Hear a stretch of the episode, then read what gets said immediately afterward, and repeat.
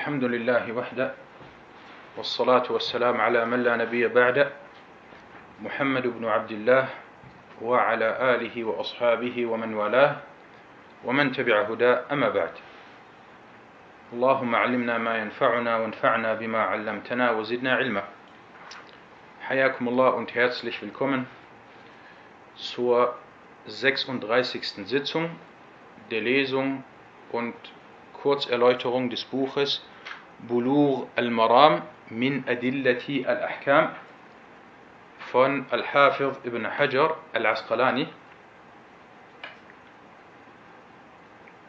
Und wir sind weiterhin noch beim Kapitel Kitab al-Tahara.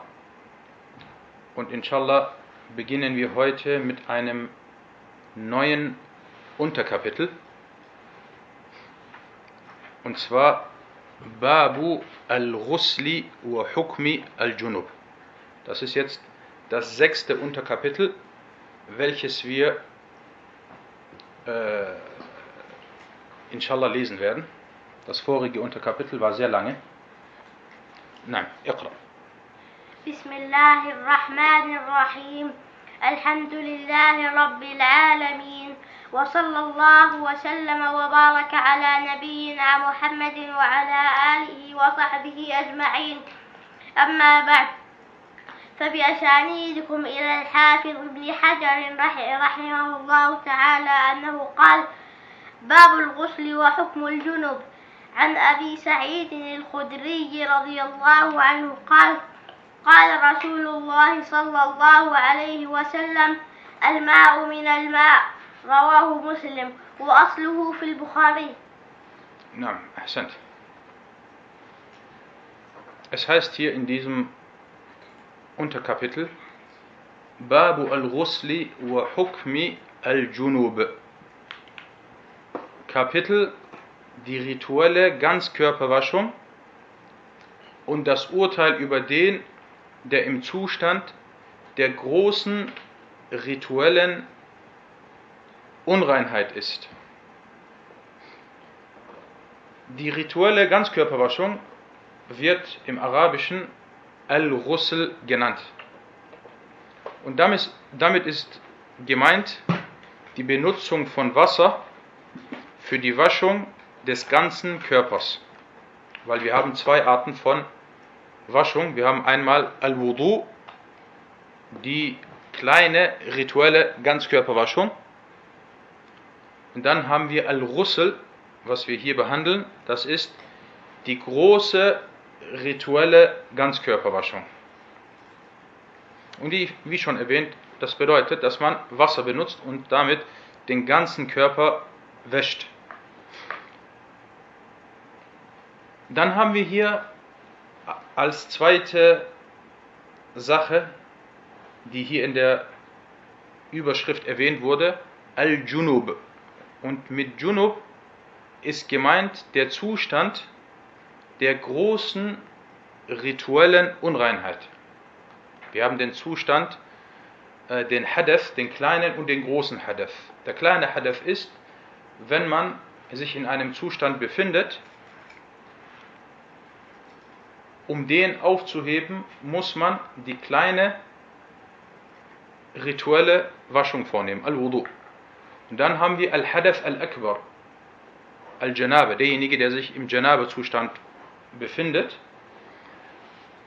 Und das bedeutet, dass dieser Zustand nur mit Al-Ghusl, also mit der großen rituellen Ganzkörperwaschung, aufgehoben werden kann. Und Junub wurde aus dem Arabischen entnommen aus äh, Ijtanaba, Yajtanibu. Äh, und das bedeutet etwas meiden. Al-Junub, er meidet etwas. Und er wurde so genannt, weil er sich in diesem Zustand einigen Gottesdiensten fernhalten muss. Und er muss sich ebenfalls einigen Orten fernhalten. Der Junub darf zum Beispiel nicht das Gebet verrichten. Er darf nicht den Koran berühren und den Koran lesen. Er darf nicht die Moschee betreten.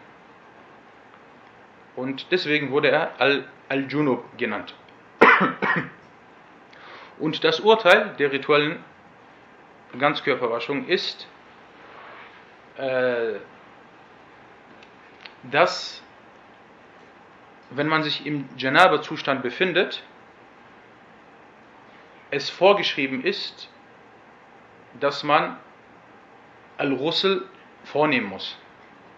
Und das ist die Ijma', also darüber äh, gibt es oder wurde die Konsens oder der Konsens der Gelehrten erwähnt. Und das geschieht, wenn es zur sogenannten Ejakulation kommt. Und dazu kommen wir inshallah im Laufe der nächsten Hadithe noch ausführlicher. Das als kurze Erläuterung für die Kapitelüberschrift. Kommen wir zum ersten Hadith in diesem Unterkapitel und das ist der 93. Hadith in diesem Buch. Abu Sa'id al-Khudri, möge Allah mit ihm zufrieden sein, berichtete, dass der Gesandte Allahs, Allahs Segen und Frieden auf ihm sagte, das Wasser ist vom Wasser. Also die Ganzkörperwaschung muss dann vollzogen werden, wenn es zur Ejakulation kommt. Und dieser Hadith wurde von Muslim überliefert und sein Ursprung ist bei Al-Bukhari. Kommen wir, wie wir das immer machen, zunächst einmal zu, der, zu den Hadith-wissenschaftlichen Nutzen aus dieser Überlieferung.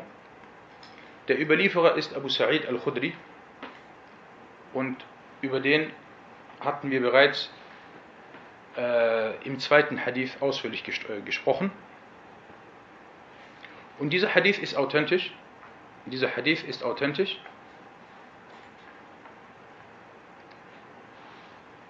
da er von Muslim überliefert wurde.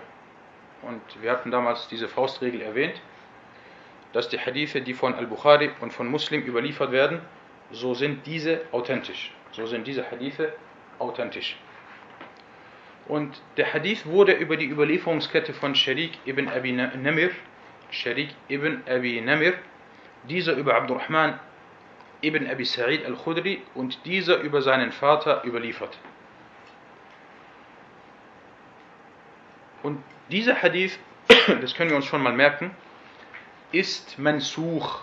Mansuch bedeutet, er ist aufgehoben oder abrogiert.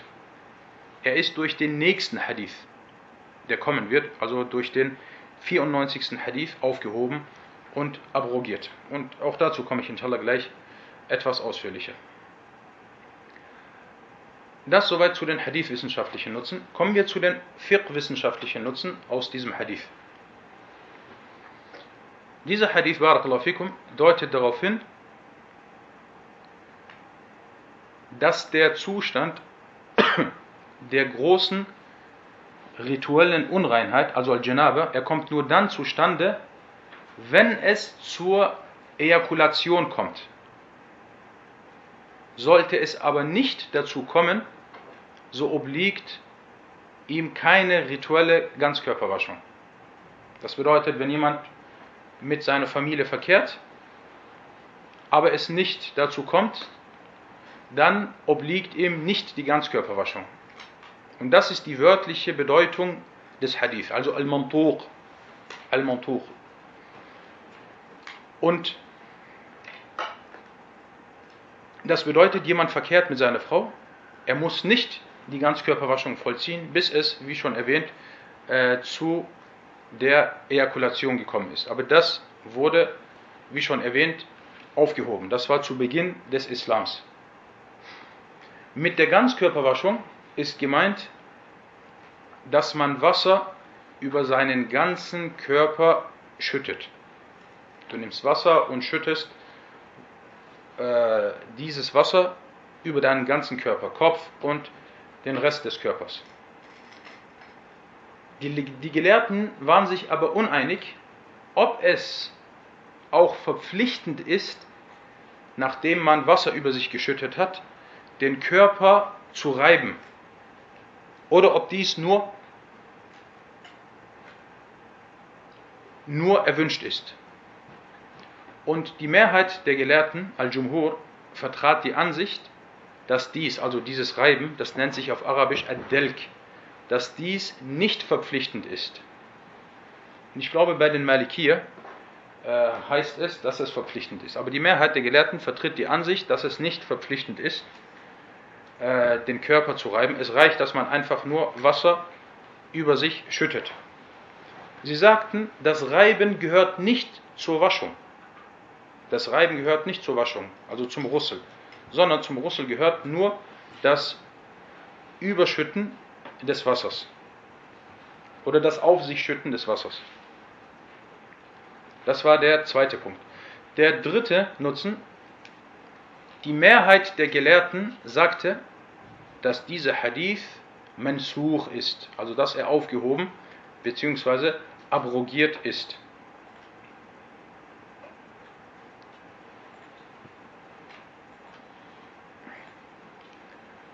Und es gibt aber auch die Ansicht, dass dieser Hadith auf die Pollution bezogen ist. Pollution ist gemeint der feuchte Traum oder der feuchte Nachttraum. Im Arabischen heißt es Al-Ihtilam. So wurde über Ibn Abbas berichtet, dass er sagte, das Wasser ist vom Wasser bei der Pollution. Bei der Pollution. Und dieser Hadith wurde unter anderem von At-Tirmidhi überliefert. Aber wie gesagt, das, äh, was die Mehrheit vertritt, ist, dass dieser Hadith durch den nächsten Hadith, den wir inshallah gleich lesen werden, aufgehoben wurde. Na, das soweit zu dem 93. Hadith. Kommen wir zu dem 94. قال رحمه الله تعالى وعن أبي هريرة رضي الله عنه قال قال رسول الله صلى الله عليه وسلم إذا جلس بين شعبها الأربع ثم جهدها فقد وجد الغسل. وجب. فقد وجب الغسل. متفق عليه. زاد مسلم وإن لم ينزل. وإن لم وإن لم ينزل. وإن لم ينزل. وإن لم ينزل. نعم أحسنت. في 94 حديث. أبو هريرة möge Allah mit ihm zufrieden sein, berichtete, dass der Gesandte Allahs, Allahs Segen und Frieden auf ihm sagte, wenn er zwischen ihren vier Gliedmaßen sitzt und dann in sie eindringt, dann wird somit die große rituelle Ganzkörperwaschung zur Pflicht. Muttafaqun alayh, also von Al-Bukhari und Muslim überliefert. Und Muslim fügte noch hinzu, selbst wenn er nicht ejakuliert. Dieser Hadith hebt den vorigen Hadith auf. Im vorigen Hadith heißt es, wenn der Mann mit seiner Familie verkehrt, ist es äh, nicht durch diesen Verkehr schon verpflichtend, die Ganzkörperwaschung zu vollziehen, sondern erst dann, wenn es zur Ejakulation kommt. Dieser Hadith aber besagt, durch das bloße äh, Berühren der äh, Geschlechtsteile äh, wird die Ganzkörperwaschung zur Pflicht. Selbst wenn er, wie es in dem zweiten Wortlaut heißt, selbst wenn er nicht ejakuliert. Kommen wir zu den Hadith-wissenschaftlichen Nutzen aus dieser Überlieferung.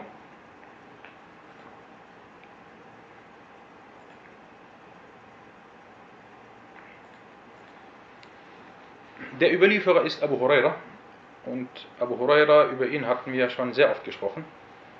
Äh, Abdurrahman ibn Safar bzw. Abdullah ibn Amir. Es gab Meinungsverschiedenheiten hinsichtlich seines Namens. Und Abu Huraira ist der Prophetengefährte, der mit Abstand die meisten Hadithe überliefert hat, über 5300 Hadithe, 5374 Hadithe. Und er starb im Jahre 57 äh, oder 58 nach der Hijra. Und er gehörte unter anderem zu den Gelehrten unter den Prophetengefährten. Dieser Hadith ist authentisch, da er von Al-Bukhari und Muslim überliefert wurde. Und der Hadith wurde über die Überlieferungskette von Hisham al-Dastuai, dieser über Qatada ibn Di'ama, dieser über Al-Hassan und dieser über Abu Rafi' und dieser über Abu Huraira überliefert.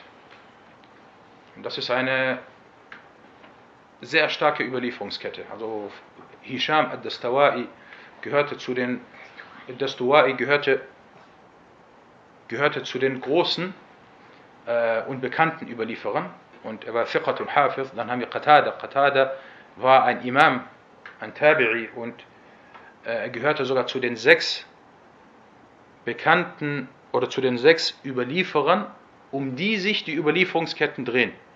Und Al-Hassan ist Al-Basri.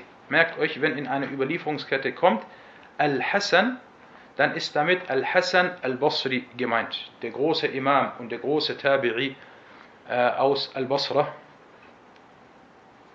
Und dann Abu Rafi, auch einer der Tabi'un und einer der äh, Fiqat, einer der vertrauenswürdigen Überlieferer, über Abu Huraira. Und die Aussage hier in diesem Hadith, selbst wenn er nicht ejakuliert, diese Aussage hat den vorigen Hadith aufgehoben.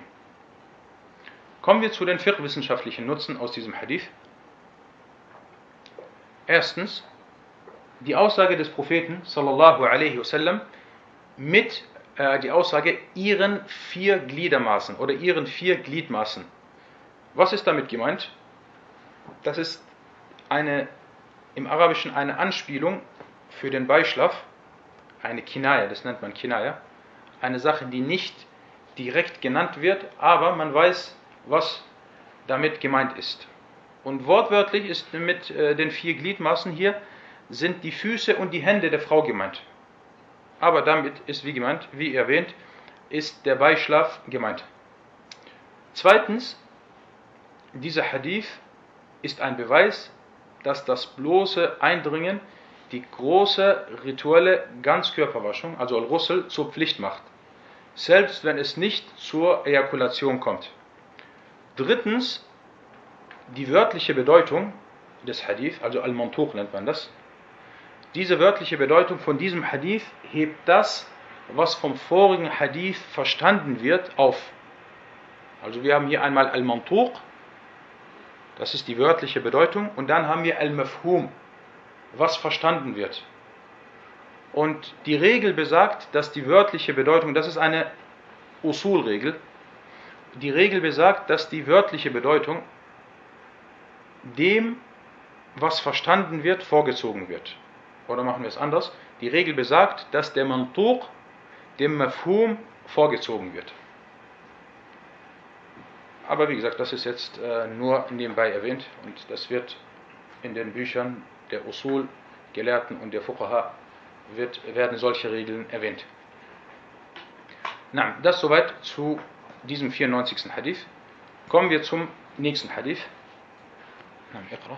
قال رحمه الله تعالى وعن أم سلمة أن أم سليم وهي امرأة أبي طلحة قالت يا رسول الله إن الله لا يستحيي من الحق فهل على المرأة الغسل إذا احتملت قال نعم إذا رأت الماء الحديث متفق عليه. إذا احتلمت.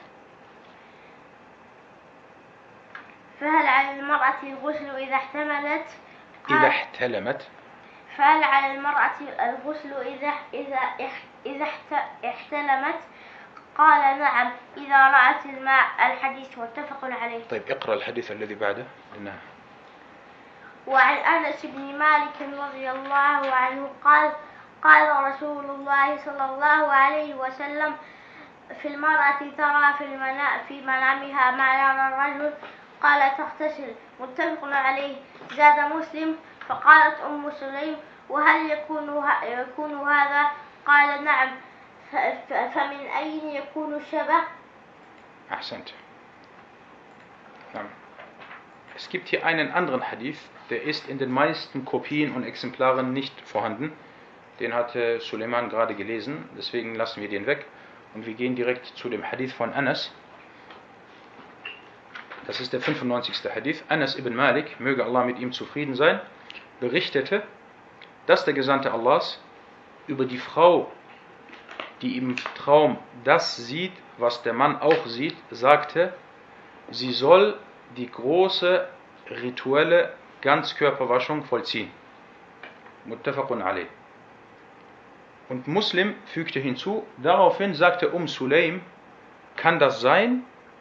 Er, also der Prophet, antwortete, ja, woher soll die Ähnlichkeit des Kindes mit der Mutter denn sonst kommen?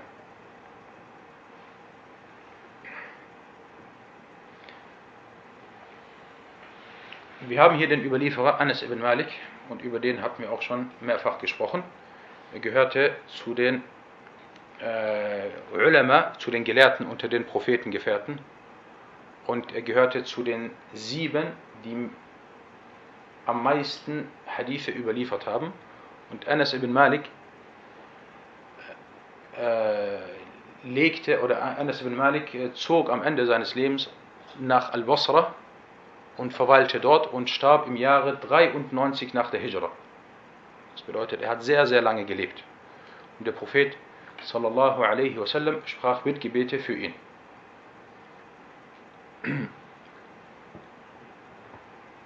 Und dieser Hadith ist authentisch. Er wurde nur von Muslim überliefert. Nicht wie Ibn Hajar hier erwähnt hat, Muslim und Bukhari und Muslim. Nein, er wurde nur von Muslim überliefert.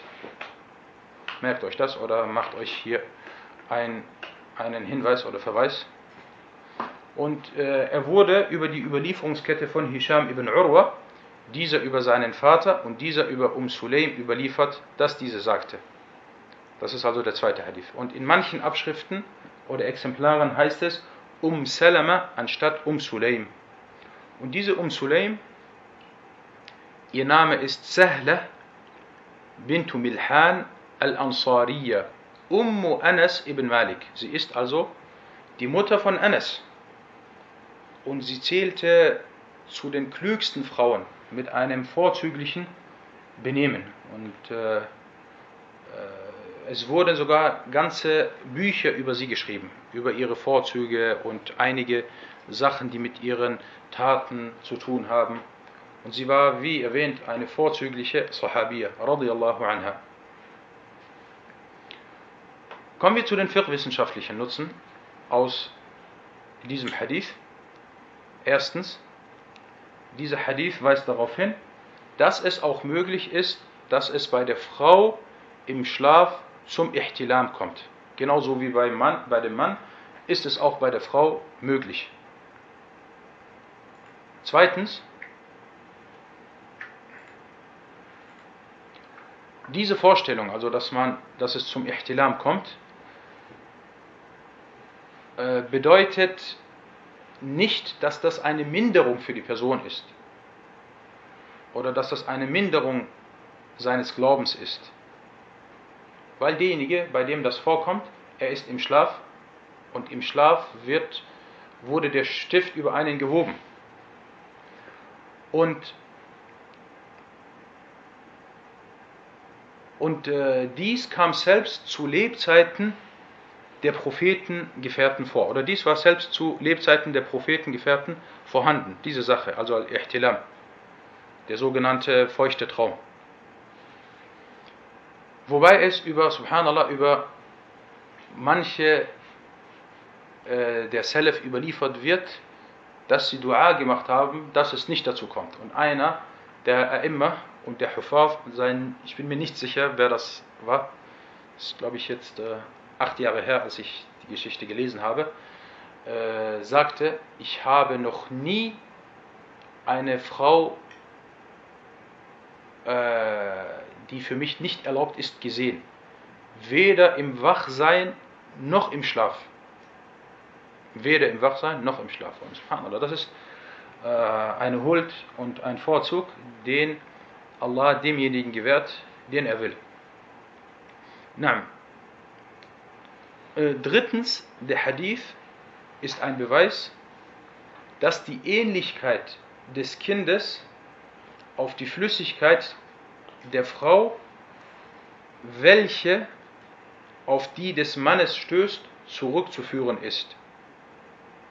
Und welches Wasser überwiegt oder zuvorkommt, so geht die Ähnlichkeit des Kindes darauf zurück.